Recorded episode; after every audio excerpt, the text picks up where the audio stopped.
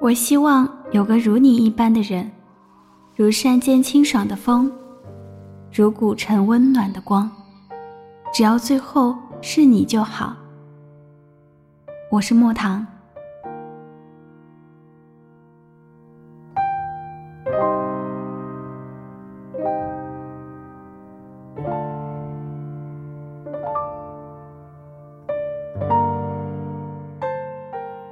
狐狸对小王子说，如果你想和别人制造羁绊，你就得承担眼泪的风险，而我们想要追求的所谓自由，必然要面对许多无人理解的孤独。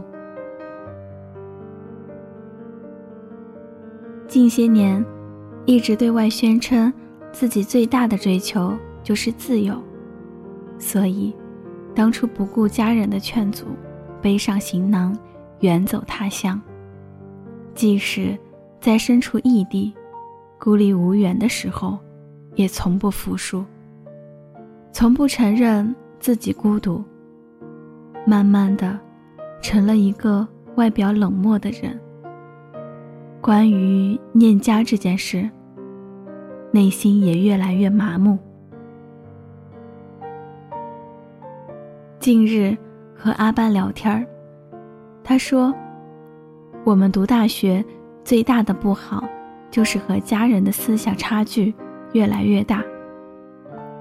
事实也是如此，接触的人和事物不一样，我们所看到的世界也就不一样，所以很多想法都得不到家人的理解，我们又很难找到更好的理由去说服他们来赞同我们的观点。在一起久了之后，矛盾也就多了起来。除了前些年亲眼目睹的家里人之间不断的争吵之外，或许这就是我不恋家的另一个重要原因吧。好在离家的这些年让我也够独立，他们也相信很多事儿我都能自己做决定了。虽然他们嘴上不说，但是我也知道，只有他们是自始至终默默地站在我身后守护我的人。广州是个包容性很强的城市，不管你是哪个阶层，不管你是来自哪里，在这里你都能找到自己的定位。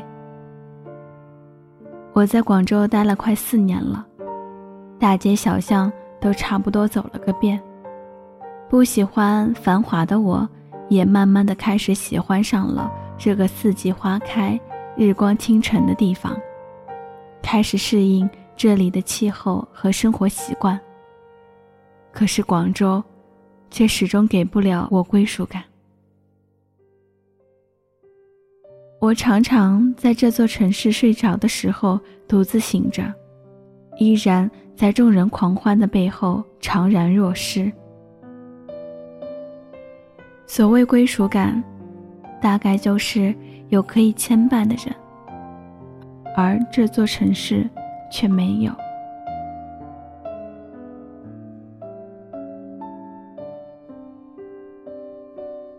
一颗心流浪久了，也终想要安定。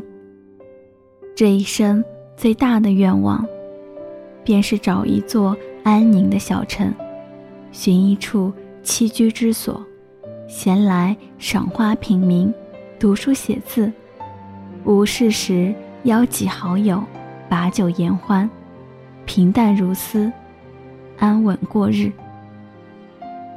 最好能有一人相伴，如若没有，也并无欠碍，毕竟牵绊与眼泪是并存的，少了牵绊，也少了许多撩人的争吵。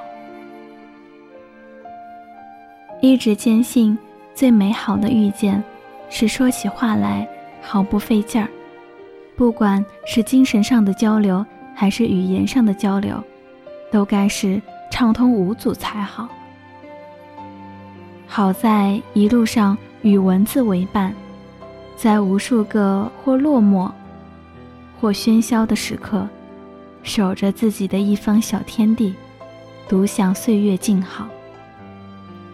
这一年，因为文字遇到很多志同道合的人，收获很多的温暖与感动的同时，也因为自己孤傲的性格和自己那点儿可怜的自尊，遗失了许多曾经的美好。秋天的最后一片落叶终于逃离枝桠，大地开始以季节的名义变换色彩。那些流落天涯的旅人，他们会有回到起点的那天吗？我常常对着天空发问，那些不慎遗失的故友，还会不会再回来呢？如果不会，他们又将去往何方？我害怕对一座城市才刚刚熟悉就要离开，我害怕对一个人才开始慢慢了解就要互相舍弃。可是我们的一生却都在做着这样的事情，不断的遗失美好的昨天，不断的告别熟悉的今天，不断的去拥抱陌生的明天，不断的熟悉，不断的遇见新的自己。我常常会做同一个梦，梦里有一望无边的向日葵，有永远不会落幕的夕阳。我在空旷的草原上思绪沦陷，在生命的尽头，我们会是怎样的呢？是新生的婴儿，还是垂死的老朽？那些走失的人，是否还会重逢？其实，都不重要了吧？所有的牵绊都承担着眼泪的风险，所有的自由都将与孤独为伴。这个世界就是这样，以他自己特有的姿态，向人类宣告着他的主宰权。